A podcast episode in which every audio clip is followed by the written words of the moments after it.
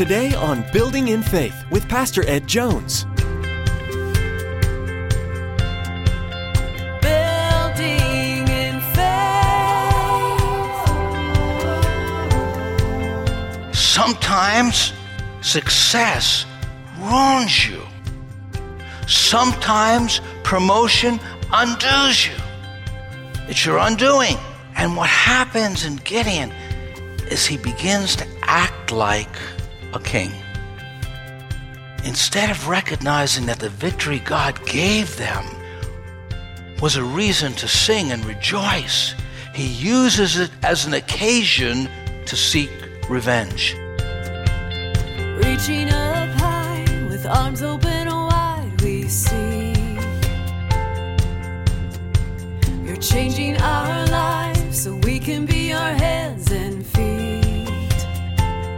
God resists the proud, but gives grace to the humble. This scripture should be a memory verse for anyone that desires to be used by God to help further his kingdom. Today, Pastor Ed will be warning us against becoming puffed up when we receive a promotion or if we become blessed financially or materially. Everything you have has been given to you by God, so there's no reason to boast. All your successes in life have been allowed because of the sovereignty of God. Give the Lord all of the glory. Now, here's Pastor Ed with today's message entitled Winning the Battle, but Losing the Victory.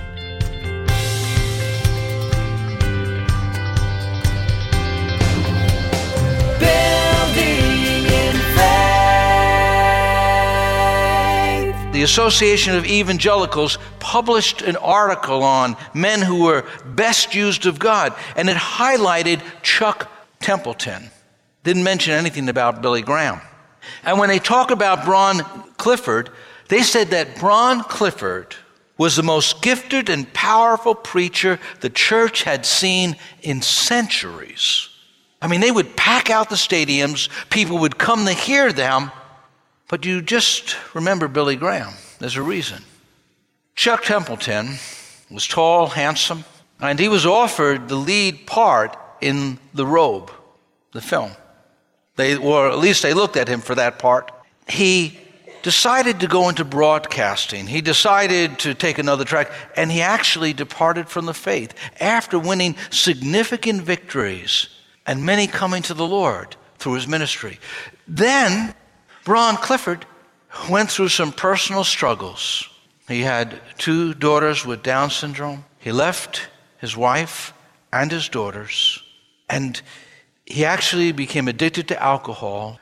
And 10 years later, around 1955, he died in a hotel alone by himself, an alcoholic. They started off great and won significant victories, but they lost in the end. During the Second World War, the British Air Force, the Royal Air Force, psychologists observed pilots coming back. And they said after they went on a successful mission, when they came back, on their way back, they made the most errors. And they said the reason for that, if, as they observed, was after they had those battles that they won, those triumphs that they experienced, they felt like they had to rest. And they sort of took it easy. There's a quote let us be as watchful after the victory as before the battle. Gideon handles the battle superbly. He overcame the occupational hazards of the battle. In every occupation, in every job, there are occupational hazards. Whether you're a teacher, whether you're a construction worker, whether you're a follower of Jesus Christ. And one of the occupational hazards, if you attempt to do the will of God in your life, is the criticism of those who should be supportive. The criticism of those who should be supportive. In Judges 8, 1 to 3, it reads Now the Ephraimites asked Gideon, Why have you treated us like this? Why didn't you call us when we went to fight against Midian? And they criticized him sharply. Now, Gideon replies with diplomacy. And he says, I've done nothing in comparison to you. You've been far greater than me. And he's diplomatic. What motivated Ephraim, the tribe, was they were offended. Behind the offense was pride. What drove them was they were a proud tribe. They were the, one of the largest, the strongest of all the tribes of Israel. Joshua came from Ephraim, and they felt offended because of their pride. See, sin can cause offense and cause you to be critical with others. And we live in a very critical culture.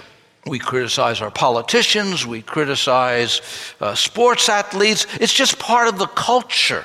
And it seeps sometimes into the hearts and lives of believers where we find it very easy to criticize other believers who are doing God's work. And here you have an example of a situation where they're criticizing Gideon, but Gideon handles it wisely. You'll notice that um, this tribe later on gets in trouble because they never deal with the pride issue and it catches up with them. In Proverbs 16:32 it says, "Better is a patient man than a warrior, a man who controls his temper than one who takes a city." And Gideon at this point in the journey is exemplary. He's controlling his temper. He's not responding to their response. He's trying to unify the nation because Ephraim would be divisive in their attitude towards Gideon. And besides, Gideon was following what God had told him to do, he was doing what God had asked him to do. The second occupational hazard you're going to look at is the indifference of those who should be supportive. Gideon goes over the Jordan River, he's on the Transjordan, and on the other side, he asks for some help. His troops are tired, the 300 men are exhausted, they need bread and water and supplies. And so he says, Please give me some loaves of bread for my troops I have with me. They're worn out, and I'm hot on the trail of Zebah and Zalmunna, the Midianite kings. But the leaders of Sukkoth said, You're on a wild goose chase. Why should we help you on a fool's errand? Man, they were insulting to him. They weren't supportive of him. You will find the people that you sometimes think will support you don't support you. How many of you found that? Some of the people that you do the most for, that you help the most, as a Christian, as a person who loves the Lord, you find that you help this person, help that person, but it doesn't mean they reciprocate. And that's why you do what you do to please the Lord. You do what you do to honor the Lord. If ever you put your eyes on people, you're surely going to stumble. If ever your motivation is merely to please people, you're surely going to trip up. Your attitude should always and only be I want to please my Heavenly Father. And so Gideon, at this moment, overcomes the occupational hazard. He's able to be diplomatic with those proud people, the Ephraimites, who criticize so sharply. He's able to overcome the disappointment with those who should be supportive and helping him achieve the God given task that he is has because it's going to benefit them as well.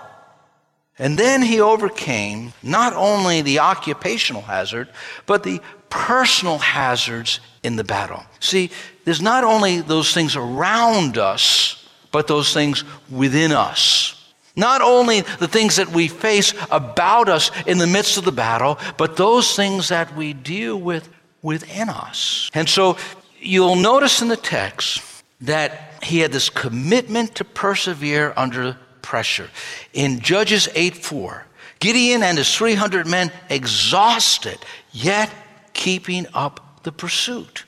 Uh, uh, notice that they were tired, they were weary. They could say, Listen, we're not going to go over the Jordan. We took care of these guys, and they, they've left this side of the nation. But Gideon felt compelled to complete the job.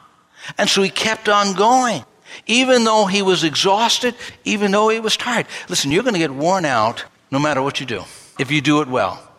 You pursue a degree. You decide to work hard. You decide to give your best to a, a task that God wants you to fulfill. Uh, you'll get tired and weary in it. It's not great talent. It's not great abilities. It's the ability to persevere. And that's what Calvin Coolidge said. He said, Press on. Nothing in the world can take the place of perseverance. Talents will not. Nothing is more common than unsuccessful men with talent. Genius will not. Unrewarded genius is almost a proverb. Education will not. The world is full of educated derelicts. What he's saying is keep on keeping on. You know, it's a joy to me to look over the congregation and see so many people with gray hair. Not just because you're in my category and age group, but it says something to me. It says that you've been keeping on, keeping on. You've been going through the years. It's easy to start, huh, but it's not as easy to consistently serve the Lord through the years. And that's what Gideon is in the midst of the battle, he's persevering. He's keeping on, keeping on. You want to develop a skill, you want to develop an ability, you want to see uh, a ministry go forward. You need perseverance. And then there was something else that he had the fortitude to believe under pressure. Gideon, after he was insulted at Peniel, and he gets the same answer in verses 8 and 9, you see he says, After I return in victory, he, he believed. In the beginning, he wavered. He put the fleece out and he said, God, make it wet and the ground dry. And the fleece was wet. He wrung it out in the bowl. And then he said, God, don't be angry with me, but I want to put another fleece out. It, God, let the ground be wet and the fleece dry. And God condescended and did that. And, and then God saw that his faith was frail and he said, Listen, go down to the Midian camp. I want you to hear about this dream. It's a confirmation that you're going to have victory. And after God did all of those things, he hid them in his heart so that he could believe. See, you have to treasure God's voice to you and what he has said. And here Gideon is. He is believing the Lord. He is trusting God. When you have faith, you'll be faithful. When you have faith, you'll be, have fortitude. You'll keep on going after what God has for your life. So I want to encourage you keep on believing. Now, here, he's reached the finish line. I mean, he did well with the battle. They, they defeated the Midianites, they were out of the land. But here's at the finish line, he yields to the success syndrome after a victorious battle he yields to the success syndrome after a victorious battle. You know what he did? He gave in to personal retaliation, vengeance. In Judges 8, 14 to 17, you see that he goes back and those people that didn't help him in Transjordan, he takes revenge on them. And, and you could see the way he did it. It wasn't just justice, there was this vengeance in it. And then those who killed his relative, he said, I would have let you live, but you killed my relatives, and I'm going to kill you too.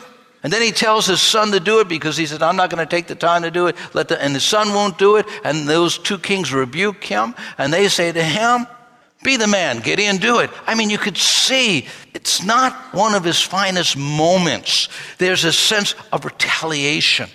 Instead of shepherding the people, he's becoming like a despot.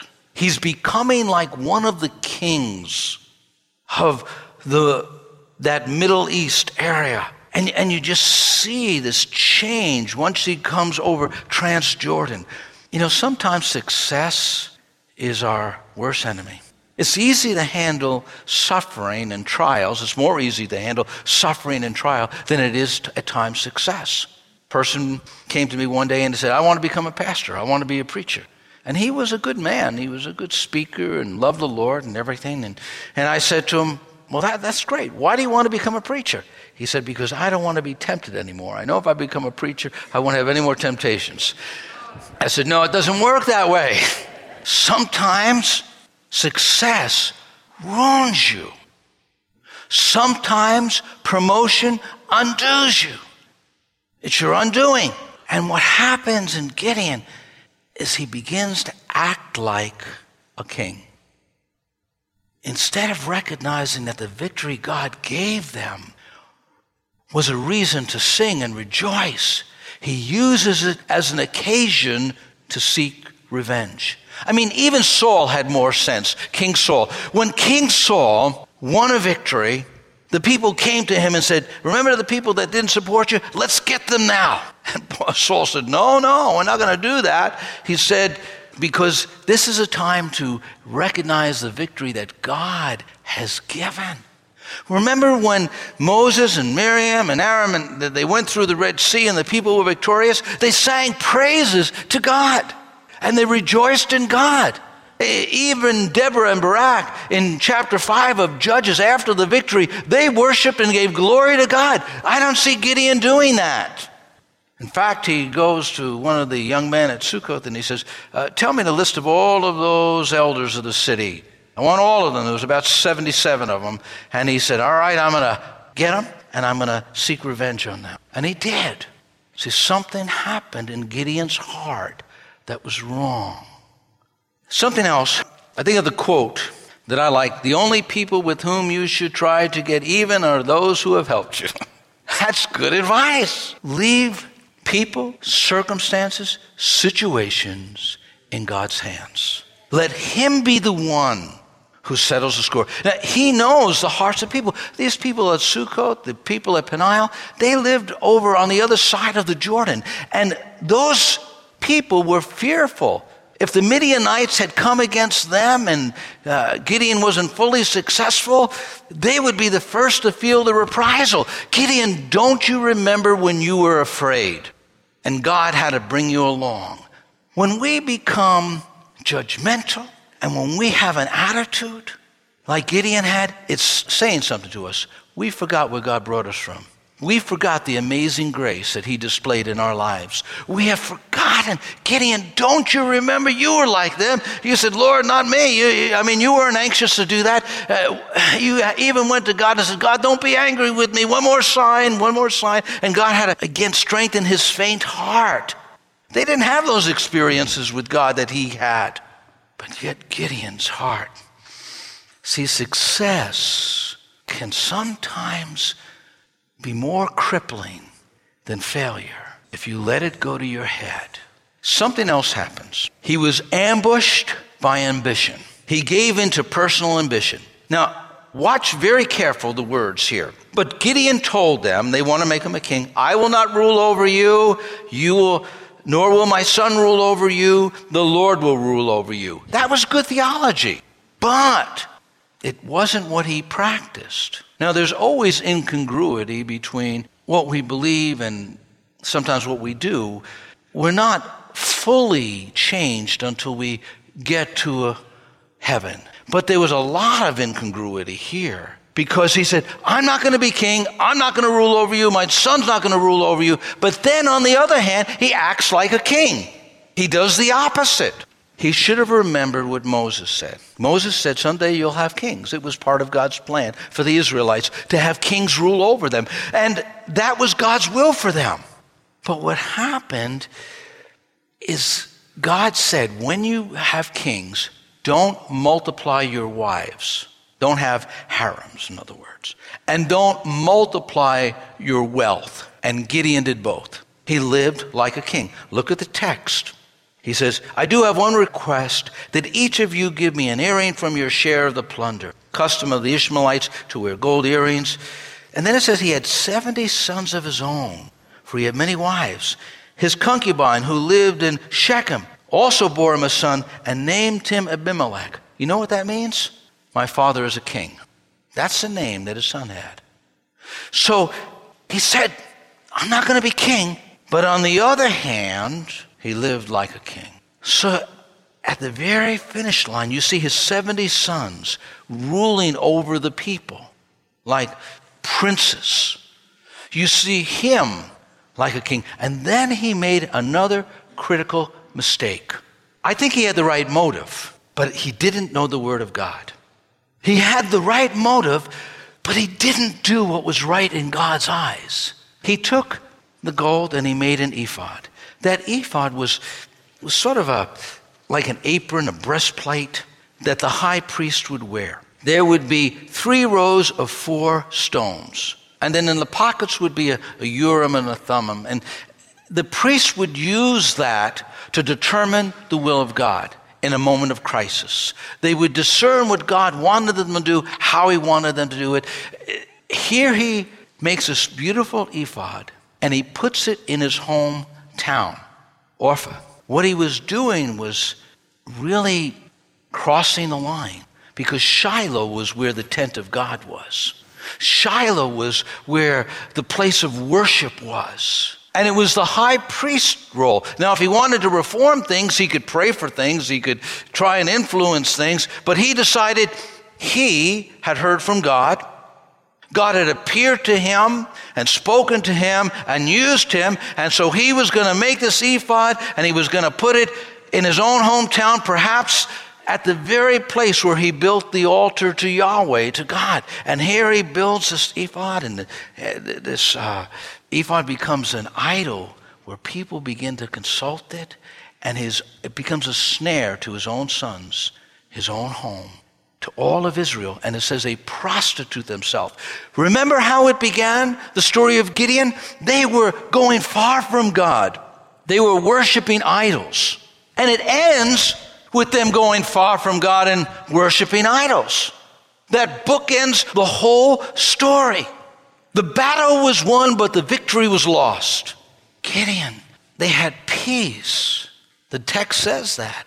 No, the Midianites, their power was broken over them. But what happened is Israel turned from God.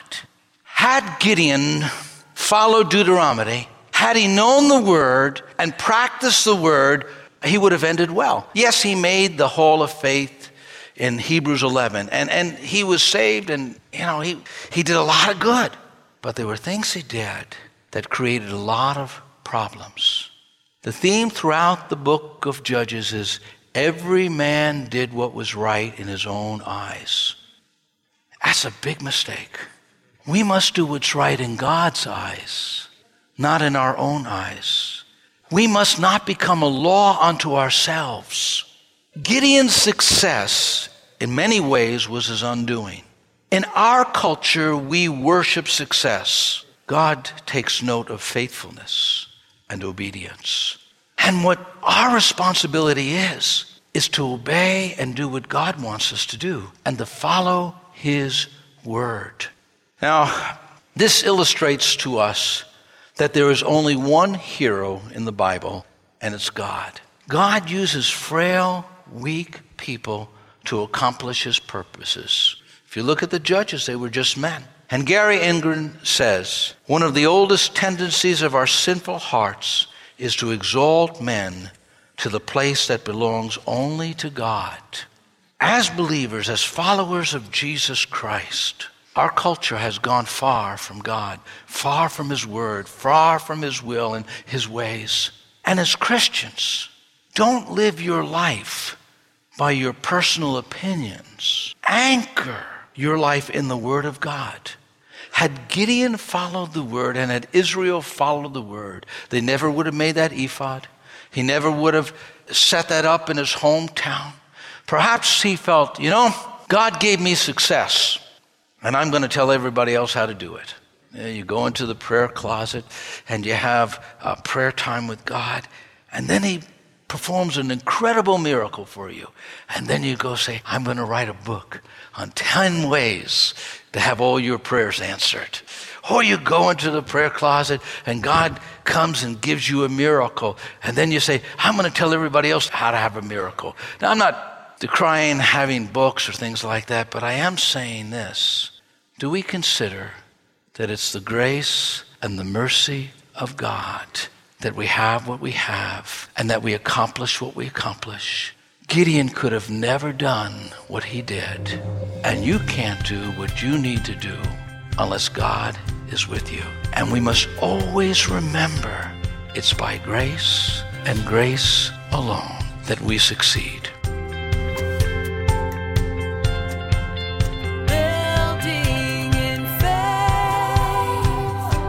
Throughout the history of the nation of Israel, there have been various forms of leadership, from the creator of heaven and earth to kings to judges. The book of Judges details the time when God chose judges like Othniel and Deborah to make right ruling in Israel. Join us each day as Pastor Ed shares with us, verse by verse, from the book of Judges. You've been listening to Building in Faith, the radio ministry of Dr. Edward Jones of Faith Assembly in Poughkeepsie, New York. Now, we want to encourage you to log on to buildinginfaithradio.com and spend some time getting to know us.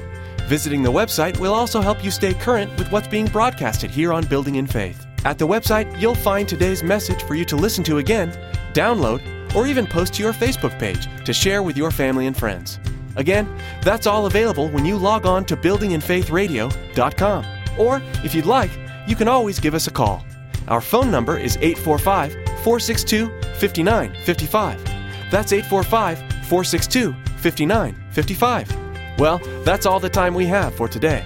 In the next edition of Building in Faith, Pastor Ed will continue teaching verse by verse through the Old Testament book of Judges. So be sure to join us. Until then, may God richly bless you. Your word restores.